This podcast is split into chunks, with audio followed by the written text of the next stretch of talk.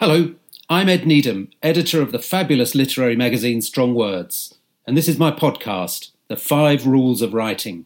In each episode, I speak to a most excellent writer in a particular genre about how they do it. And if you'd like to know more about Strong Words, and specifically how to subscribe, go to www.strong-words.co.uk and you'll be whisked straight to the website.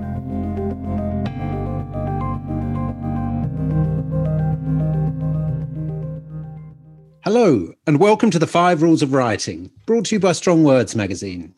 If you'd like to find out more about Strong Words and think you'd like to subscribe, take a look at the website. That's strong-words.co.uk. Don't forget the hyphen. Now, this is a podcast where I talk to writers about the five things they know to be true in writing whatever it is that they write for a living. So, whether they spend their days writing angry political essays or poetry about woodland creatures, there are some aspects of their work that are absolutely non negotiable. Now, today I'm very excited to be talking to a guest who is a journalist and novelist whose highly accomplished debut is called The Dictator's Wife. This is a book set in 1993 in a country called Yanusia, which is a small Eastern European fragment that has lost its communist strongman, but his formidable wife remains holed up in the presidential palace, awaiting trial for the crimes of her husband's years of rule crimes which include torture, disappearances, and using the Treasury as their piggy bank. to be found guilty would mean the death penalty, and a team of top London lawyers has been hired to defend her, including the novel's protagonist, a young woman who was born in Yanusia, but whose parents fled to London when she was small. So we have the dictator's wife, who is called Maria Popper, Pop, sorry, Popper, a portrait in chilly power, dressed in red couture, still able to terrify with a glance, and who insists she knew nothing of her husband's activities, a stance which everything about her demeanour suggests is an absurd assertion. And we have our young lawyer whose name is Laura Lazarescu, who's torn between doing her lawyerly duty in defending this highly compromised and supremely manipulative figure, and also finding out what happened to her parents and, by extension, the, the Yanusian people who had to endure decades of fear under the rule of this couple. So, here to share her five rules of writing and anti heroine, I'd like to welcome Freya Berry. Freya, hi. Hi, Ed. It's great to be here. Thank you so much. Well, congratulations on this most tremendous of debuts. Um, how has publishing a successful debut novel measured up to your expectations? um, well, I was quite careful never to let myself have any expectations of anything, including uh, up to and including getting published full stop. So um, uh, yes, which also meant I was hideously unprepared for the whole process at the same time. So it's been yeah, it's been great. It's been very busy um, uh, and hectic, but uh, every so often I do just sort of look at the book and think, yeah, I wrote that. So uh, so that's nice too. Well, congratulations. Now you're also a financial and political journalist. Mm. Did your job help in creating this figure of the dictator's wife? Yes, hugely. So, um, so yeah. So I used to work at Reuters, um, uh, covering corporate mergers and acquisitions, uh, and um, which was just as fun as it sounds. And then I, um, and then I, after a short stint covering Brexit, yeah, I went on to the the Daily Mail just to cover the U.S. election. And so, um, and actually, weirdly, yeah, both of those jobs uh, fed into what became The Dictator's Wife, um, which does have a sort of financial strand running through it, but don't let that put you off. Um, uh, and I guess, yeah, watching the US election in 2016 unfold uh, and watching uh, the Melania Trump and the sort of glamorous silence that surrounds her, she that was really what planted the seed for for, for my character of Maria Popper. Um, and uh, yeah, I sort of started working from that character and pulling in other strands from other sort of notorious or, or, yeah famous or infamous um, leaders wives and, and it sort of grew from there okay uh, it feels i mean i i met um uh, Melania once, long before ah. obviously the the uh, she had she had just become Donald Trump's girlfriend, and we did a. I lived in the United States at the time. We did a shoot with her, and she was she was just a fabulously wow. down to earth person. I really liked her. Wow, wow! She wasn't this uh, you know, figure who sort of hides behind a giant Jackie O sunglasses and scowls at people. She was really lovely, very down well, I'd, I'd, be interested, yeah, to know, yeah, how she compares in real life now. Um, how, yeah, being that close to power changes you, I suppose. Um, Quite. That was, I mean, that was twenty years ago. But I mean, also your book, um, you know, it feels formidably authentic as a portrait of a post-communist Eastern European ruling house. You know, do you do you have some Yanusian in your own industry? oh, thank you very much. Um, no, actually, um, I, I uh, that I think that authenticity um, came out of visiting Eastern Europe. Um, obviously, I couldn't visit Yanusia except in my head, but um, uh, but I went to Romania um, as well as Bosnia and uh, the Czech Republic and several other countries for several months for research. Um, and that was fascinating because it felt you know, if while obviously the country in the book is fictional, it felt important um, to try and ground it in as much fact as possible. Um, particularly as you know, 1989 is it, it's sort of very much set in that real life aftermath um, of, of, of the Iron Curtain coming down. So uh, yeah, so I so I pitched up in Bucharest in uh, the February of 2017, um, and actually inadvertently found myself in the middle of the largest protest they'd had since 1989. So um, yeah, walked in um, uh, my Airbnb host and I uh, headed straight out and put my bags down and headed straight out to join um, the protest. And you know, we got tear gassed and all that kind of thing uh, on on that night and successive nights. So it was very, it was a very dramatic way to find myself researching researching a novel. Um, but but you know, sort of fascinating. And um, yeah, people were very very kind in sharing their stories of life under communism with me, which really fed into that. Into that okay, yeah, I mean that's quite a difficult uh, fragrance, isn't it, to um, to mm. digest uh, mm. tear gas yes. nightly. From Strong Words magazine. These are the five rules of writing.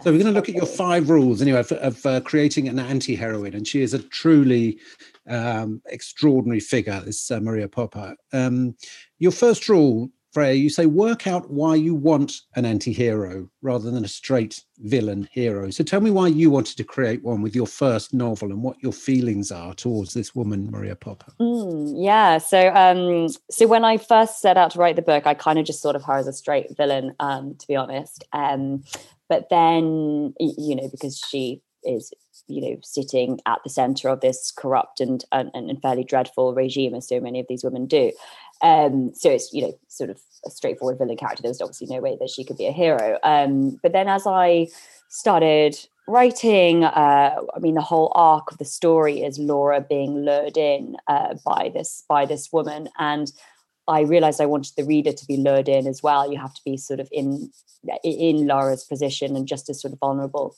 um, as, as, as she is, just as sort of seducible, I guess. Um, so so I had to sort of start finding ways to make Maria sympathetic in some way and it felt too cheap to just say oh you know somehow sometimes she gives to charity so she's not all bad um, you know i wanted wanted her to be a really uh, ambiguous character and to play with the reader's emotions and spend a long time sort of calibrating how we feel about her at each stage of the book um, and then also when you because i again i base this on several real life dictators wives so you know asma al-assad imelda marcos and um, and so on. And obviously while these women are pretty evil if you um, read interviews with them or you watch interviews with them they're very charming as well. Um, and so and that's very that that dynamic is very fascinating to me how we can be charmed by surfaces and glamour um, which sort of conceals the darkness behind. Um, mm. I actually, you know, Imelda Marcos is, is terrible in every way, but I, I do kind of like her. Um, if you, you know, um, if you to separate everything that she is away from that, um, she she's very persuasive, and um, I thought that was dynamic was fascinating. Yes, I mean that's something I'd like to talk about a little bit later. But um, have you ever met anyone like uh, Maria? Good question. Um, no, I think it would be a fairly terrifying experience if I did. Um, yeah, I, I, I, I think there's something about very strong-willed people. Um, I've met a couple of strong-willed people in my in in, in my time. Um, uh, yes, but I, I've never met anyone quite on that. Yeah, chilling, chilling but glamorous uh, playing field. I think that yeah, yeah. I think the only people who are like that tend to be you know people who become very great and very terrible figures so yeah. Yes quite. I mean are there, and are there any you know when you were planning your book were there a, a great anti-heroines in literature that you would that you wanted to emulate or who inspired you to try and create your own anti-heroine? Yeah so um so i've i, I very much liked um you know, that I mean, there's the sort of classical mold of, uh, you know, um, Anna Karenina or Madame Bovary and the sort of female anti-heroine um, uh, way on a sort of smaller domestic scale, obviously. Um, I was very inspired by Lady Macbeth. Uh, I don't know if we can, I don't think she is a villain um, because, you know, by the end we feel, we do feel um, empathy for her. And I, I, but I actually really did struggle to find female anti heroines, which I thought you know was was interesting. There's lots of male um, equivalents you know sort of talented mr ripley types and so on. But to have um, a female template yeah i thought the um, uh, lady macbeth was probably the closest i could i could come. And i thought maybe that was a sign that it was time to time to have another go. Uh, not that i'm comparing myself at all with um, with shakespeare but um, uh, yeah i think we don't allow women to be well, either women are straightforwardly wicked, or they're, or, or you know, they're sort of Virgin Mary types, and I wanted someone between the two poles. Okay. Now, your second rule, Freya, you said play with the reader's perceptions. Mm. Uh, how have you done this? What's your favourite trick? Mm. Um, well, I'm not very good at plotting um, or planning my books, shall I say. Uh, I sort of charge in and then uh, regret it later. so, repent at leisure. Um, so, what I found myself doing um, was uh, mapping very strictly when I wanted um, the reader to be sympathetic to Maria and when I wanted them to be unsettled by them. Um, and that kind of had to track most of the way through with how Laura was feeling um, about Maria. Um, so I literally did just, my recommendation is, yeah, to just sort of sit down and work out, um, you know, those precise moments in correspondence with the plot as to, uh, as to when um, you want them to be the heroine and when you want them to be the, the anti-heroine. Um, yeah, it, it takes a lot more scaffolding behind the scenes than, than for someone who can just be straightforwardly wicked or straightforwardly good throughout. Right. One of the things that uh, I really liked about the book, um, w- with regard to sort of playing with readers' perceptions, is just how um, this sort of architecture of the palace and these official buildings, where there are always these kind of doors that people just uh, seem to appear from unnoticed. There's a whole secret garden. You know, there's this door that opens unexpectedly because they've these this old secret policeman has anticipated that she's going to be there you know was this was this a big part of your thinking? This almost sort of magic box uh, building that they're all Yeah, it's a, re- it's a really good point. Um, so, so I love, you know, I'm a big fan of, say, Daphne du Maurier and Rebecca, um, another great auntie, or maybe she's just a villain actually. But, um, uh, but you know, that Manderley sense of, um, you know, the house almost being a character of its own, that claustrophobia, um, that sort of feeling of entrapment. So, so I try to sort of, yeah, cre- create that sense. Um, and that was fed also by the my time in Eastern Europe. So you know, I went to visit the Ceausescu's, um, the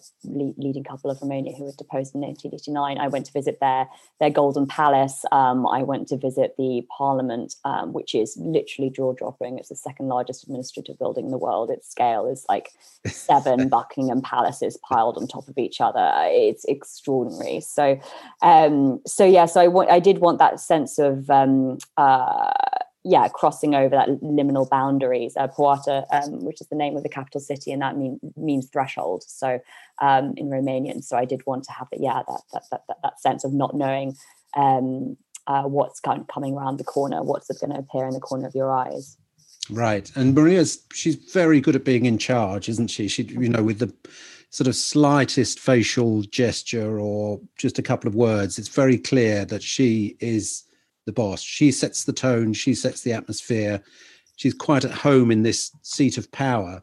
Yet she claims she knew absolutely nothing of her husband's atrocities. And I, I kind of find myself tempted to believe her, you know, uh, because she's such a convincing character. But how do you create this sense that she, rea- that she radiates such power and danger? Mm, yeah. So so I partly based the novel on Imelda Marcos's trial in, 19, in 1990 in New York, um, where she was let off. She, was, she was also tried for her husband's crimes. Um, he was dead by that point, Ferdinand.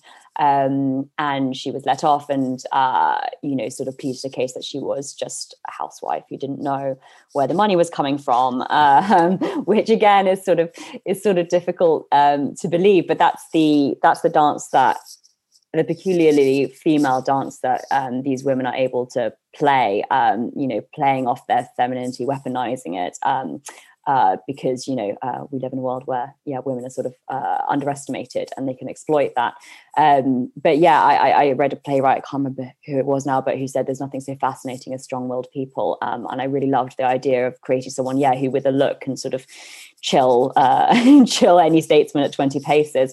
Um, so i really just had to and I, am not very much not like that in real life i wish i was um, but so i had to really sort of dig deep and think uh, yeah what would it be like to to mold the world around you and to remake it at your will? Um, it's fascinating. Yeah she is a she is a human air conditioning unit isn't she? She lowers the temperature um, instantly. Exactly. very effective. So number three rule three. Hmm again quite a difficult one i think. You say find a way a way for the reader to be mm. on their side at at times. Otherwise you've just got a villain. Mm. how, how do you do this? How do you make somebody who is who has torture chambers in her basement likable yeah, it's the tough one. I'm not going to lie. Um, uh, well, as I say, I felt a bit glib to um, just say, "Oh, she gives to charity sometimes." Um, for example, I mean, so so Maria in the book, she's come out of the uh, um, Yanusian orphanage system, which is kind of parallel to the Romanian orphanage system, which is is sort of notorious was was notoriously um, brutal. So I I needed to give her that. Uh, yeah, that sort of difficult backstory. If she just come from wealth and privilege, if she is eventually adopted by a wealthy family, but uh, she had she couldn't just come from you know a position of privilege. That didn't feel like that would sort of get the reader on her, their side um, at any point. But um, again, I mean, um, uh, Mao's wife, for example, Jiang Qing, she uh, was so hungry when she was a child that it left her with lifelong stomach issues. So there is a hunger to these women they often do come from from from from rags to to riches um, when they mm-hmm. marry their their chosen husband um, it takes a certain drive and a certain um, yeah uh, hell bent focus on, on, on survival um, uh, to to get into this position so so in terms of making her likable i had to give her that sort of insecurity that that that gap in her past um, and then for her uh, for her present day. I mean, she did have the excuse of not actually being a dictator, which is her sort of superpower. She gets to have her cake and and eat it. She gets to stand by her side, but not actually be in the room um, when she doesn't want to be. So, um, so I just had to play with that with the, with the readers, with what she was, what we felt that we could hold her culpable for, and what we would sort of yeah let her off for. Okay, I mean, you mentioned um, some of these real dictators' wives, and researching them must have just been a a dream i think certainly you know mm. you know but we we kind of assume people like you know the ceausescus or the marcoses they were you know they kind of were dreadful but they also exist in people's minds as just a, a couple of fragments of information um, like the you know the shoe collection and the mm. you know there's this story of the ceausescus being the only foreign dignitaries that the Queen ever expressed an, expressed an opinion on, and you know, and just how you know, with by implication, just how awful they were. Mm. And uh, but there's not actually an awful lot to go on there, is there? You know, if most people sat down and tried, kind of wrote what they knew about the Marcoses or the Ceausescus, there wouldn't be an awful lot. So. You know, did you find the once you started looking into these people, did you find the reality very different and a bit more sympathetic than than when you started? Um, I wouldn't say sympathetic. Um, I think it was still pretty bad. Um, but it is, um, yeah, it is interesting.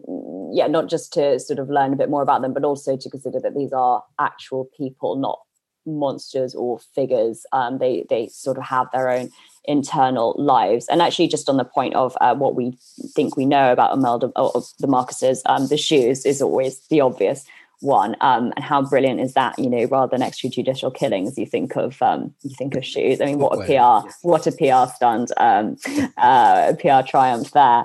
Um, so uh, so it was it was it was fascinating um, to to delve more into them. I mean, I read a, for example, a book called Red Horizons by a de- defecting general from the Ceausescu regime, which talks about the excess. Um, you know, the, the they'd import food from twenty five different countries for a single banquet. For example, um, uh, Elena would have a tantrum if she couldn't get hold of a super yacht or a, a black pearls or her mink stoles or whatever it was. Um, so uh, so adding that those details in a lot of them i just literally just lifted out of real life um, uh, real life examples and, and and put them in my own novel as examples of the, the, the decadence there so no i can't say i felt hugely sympathetic to them, but um, you do need to create someone that's more than just a sort of paper, yeah, a paper villain or or or, or, or whatever. Um, yeah, fleshing them out and giving them that that those inner lives felt felt very important to do. Mm-hmm. Okay, now your fourth rule on creating an anti-heroine, you say plan how you want to leave the reader feeling at the end.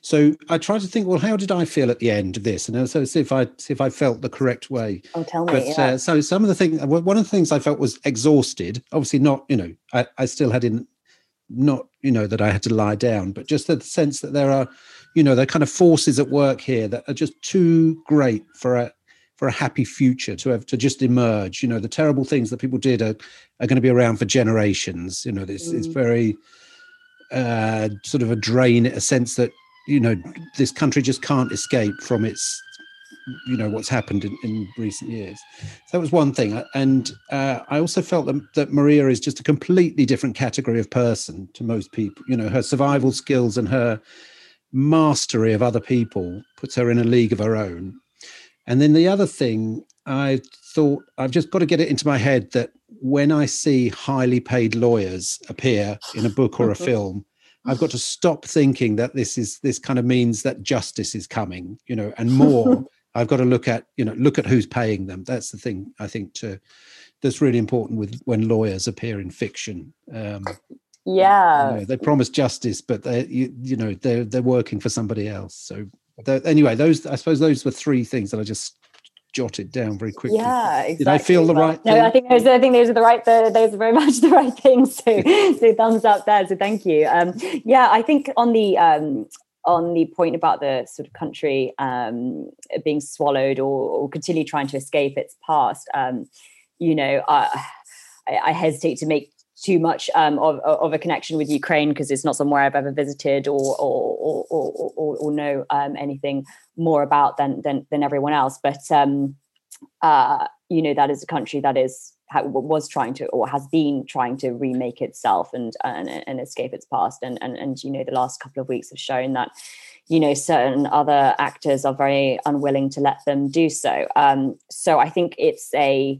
you know it's a perennial issue of how countries are molded and remolded and and um, it's sort of too glib to to and it, a happy ending for for the country in my novel just felt too glib and too easy because you know communism in Eastern Europe cast a long shadow and there are people in Romania now who I talked to who said we don't know if 1989 was a re- revolution or a coup. Um, uh, and the protests indeed that I attended were um, against the newly elected um, descendants of that same communist party who had been overthrown you know sort of 30 years previously so yes the past is a way of of, of hanging around and clinging to us um, and then um, uh, sorry, you're going to have to remind me of your your second point. Um, well, my second point was about Maria and just how she is just a completely different category mm, of individual. Mm. You know, her her um, ability to, you know, she she displays this uh, tremendous tenacity. She knows exactly what she's good, got to do to survive. She is an absolute master manipulator of other people. You know, she just knows instantly where people's weaknesses are and how to put her beautifully manicured finger on that sort of weak to get them to do, you know, to to do her bidding. Um, exactly. Uh, so yes, that was uh, that was my yeah.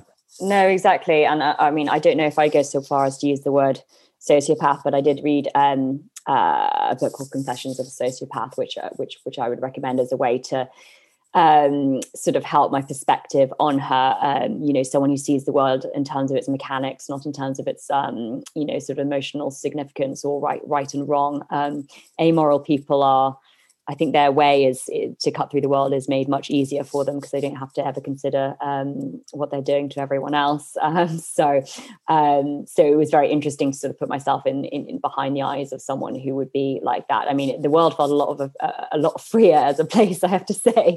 Um, uh, and then, yeah, on, on, your on your point about um, the lawyers, yeah, I think everyone right now is thinking actually, where does money come from, and where do rich people sort yes. of get their get um, get their reserves. Um, I mean, as a financial journalist, you know, I um, had an interesting time um, interviewing, you know, a couple of billionaires and and speaking to um, corporations and CEOs of, say, mining corporations who I knew were tearing up, you know, various bits of um, you know, East Asia, for example, and they were always very charming and very nice. Um, and you just sort of start to see the world in gradual shades of grey rather than the black and white um, uh, that that that is so lulling to to see it by.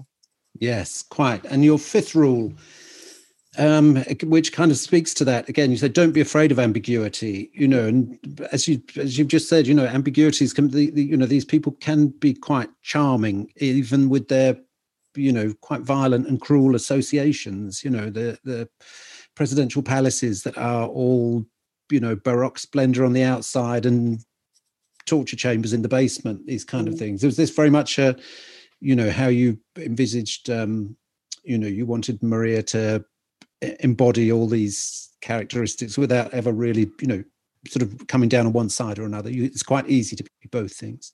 Exactly. Um, i mean it's you know, uh, we live in an increasingly politically polarized world. Um, and yes, there are some things which are um, unequivocally bad, um, but um, but just sort of condemning them as such is is, is not a very helpful way of uh, sometimes of, of, of looking at it. Um, you know, I think as novelists um, as as a whole, I guess we you know you're trying to understand what makes people do the things that they do and uh, you know what are the steps that make you end up somewhere absolutely absurd or, or, or awful? Um, and i think we've all got incidents in our life where we end up doing something. Where you think how did i get here?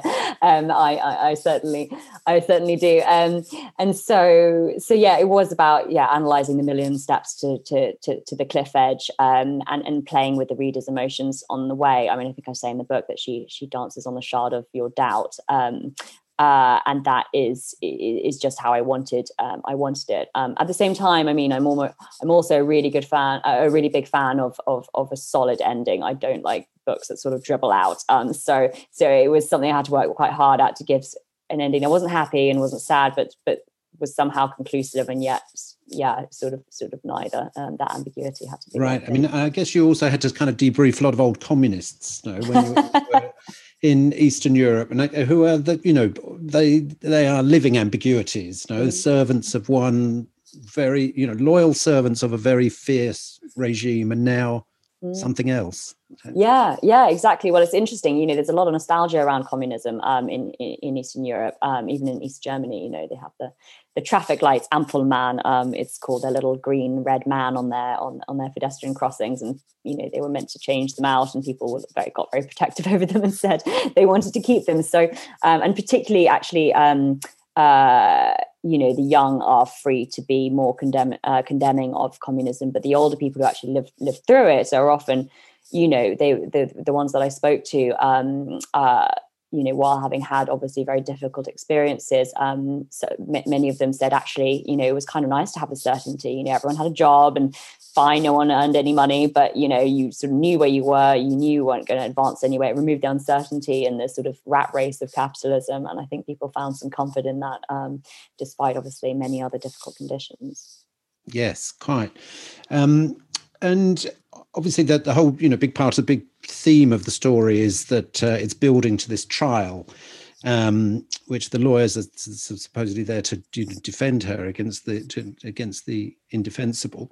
If mm. you were, you know, if you were sat on the jury, I mean, you don't don't don't need to reveal the result of the outcome of the trial, but if you'd been sat on the jury, what how, how would you have voted, guilty or not guilty? Mm. Well, I like to think that I'd have seen um, through her. Uh, I think um, uh, that I would not be swayed by uh, things like charm and um, uh, you know charisma. But the truth is, we all tend to be to an extent. And you know for example if i've ever met a famous person i've been you know disgustingly starstruck um, and and afterwards think what was i doing? Just jabbering um jabbering inanely at them. Um, so so we, we we all like to think of ourselves as rational human beings. That's what's so interesting about it. We, we like to think that we we make uh, choices based on evidence and um, yeah rationality but actually we are animals who are just as who are alarmingly susceptible to um, to appearances, for example. Quite, quite. That's yeah. I think that's exactly it. I think if I were in that jury box, you know, whatever the evidence were, that mixture of formidable lawyers and this uh, awesomely manipulative uh, and beautifully turned out individual, i I, am sure I would have would have pressed the not guilty button. you know. well, that's good, good to know because exactly, um, yeah, it's it's it's it's yeah, we're not as clever as we think we are. I think. quite, quite. And uh, now I'm going to ask you my two uh, my two novelist, uh, my two writer questions that I ask everybody. If you, uh, what do you, uh, Freya, what do you consider to be a, um, a, you know, a good day's work for a novelist in terms of number of words? What's what do you, what's um. Oh, brutal. Um, so um, if I'm writing a first draft, then I I, I, like to sort of play the frog in the hot water um, uh, with myself. I you sort of start off um, at a, a, certain reasonable temperature and then you sort of gradually turn up the heat without yourself noticing is the idea. Um, so I'll start off writing maybe 500 words a day and then i'll gradually ratchet myself up as my deadline nears to about 2000 um, which is extremely exhausting and i'm not fun to be around during that time so okay. Okay and the other my other question is uh, where do you stand on the the uh, this this um, point of um, the one thing that almost all ca- all writers have in common is that uh, writers hate writing. Where do you stand on that yeah, I mean, um, I always think, you know, it's very easy to moan, oh, we've got the hardest job in the world. And then you think, well, actually, I could be, you know, probably wouldn't say that to a coal miner. Um, so um, it's, yeah, uh, what did I read the other day? Someone saying um, writing is like reading, except the book is trying to kill you. Um, I mean, it is a difficult. It is, it is difficult. I don't want to make it sound like it's um, you know, like uh, like I'm doing sort of prizeworthy uh, bravery over here, but um, it is very draining because you're taking out of yourself and you're taking out of yourself, um, and you are putting things onto a previously uh, intimidatingly blank page, um, and it does take something out of you. It takes that. Um, you know, to constantly be putting yourself behind someone else's eyes is an exhausting um, thing. So, so I, I, I do this because I'm not, you know, I don't think anyone writes because uh, it manages to sustain being a writer if they hate it uh, sincerely. Um, but um, and, and, I do love it, and I do have moments where where I think this is God. I would I I, I absolutely um, uh, love what I'm doing, uh, but those are you know flashes, uh, brief flashes amid you know sheer bloody mindedness, which I think is actually ninety percent of writing. Right. um, it's just keep just keeping going. Um, yeah, because the tough going is always tough, really. So, Brilliant. Mm. Freya, thank you so much for talking to me. And I, I, I, urge everybody listening to this to stop what they're doing immediately and go and buy The Dictator's Wife and then having bought it, read it and uh, bathe in its wonders. It's an absolutely fabulous novel. And um, uh, I hope it finds a, the gigantic audience it deserves. Freya, thank, thank you. you so much. Thank you so much, Ed. Thanks again. From Strong Words magazine, these are the five rules of writing.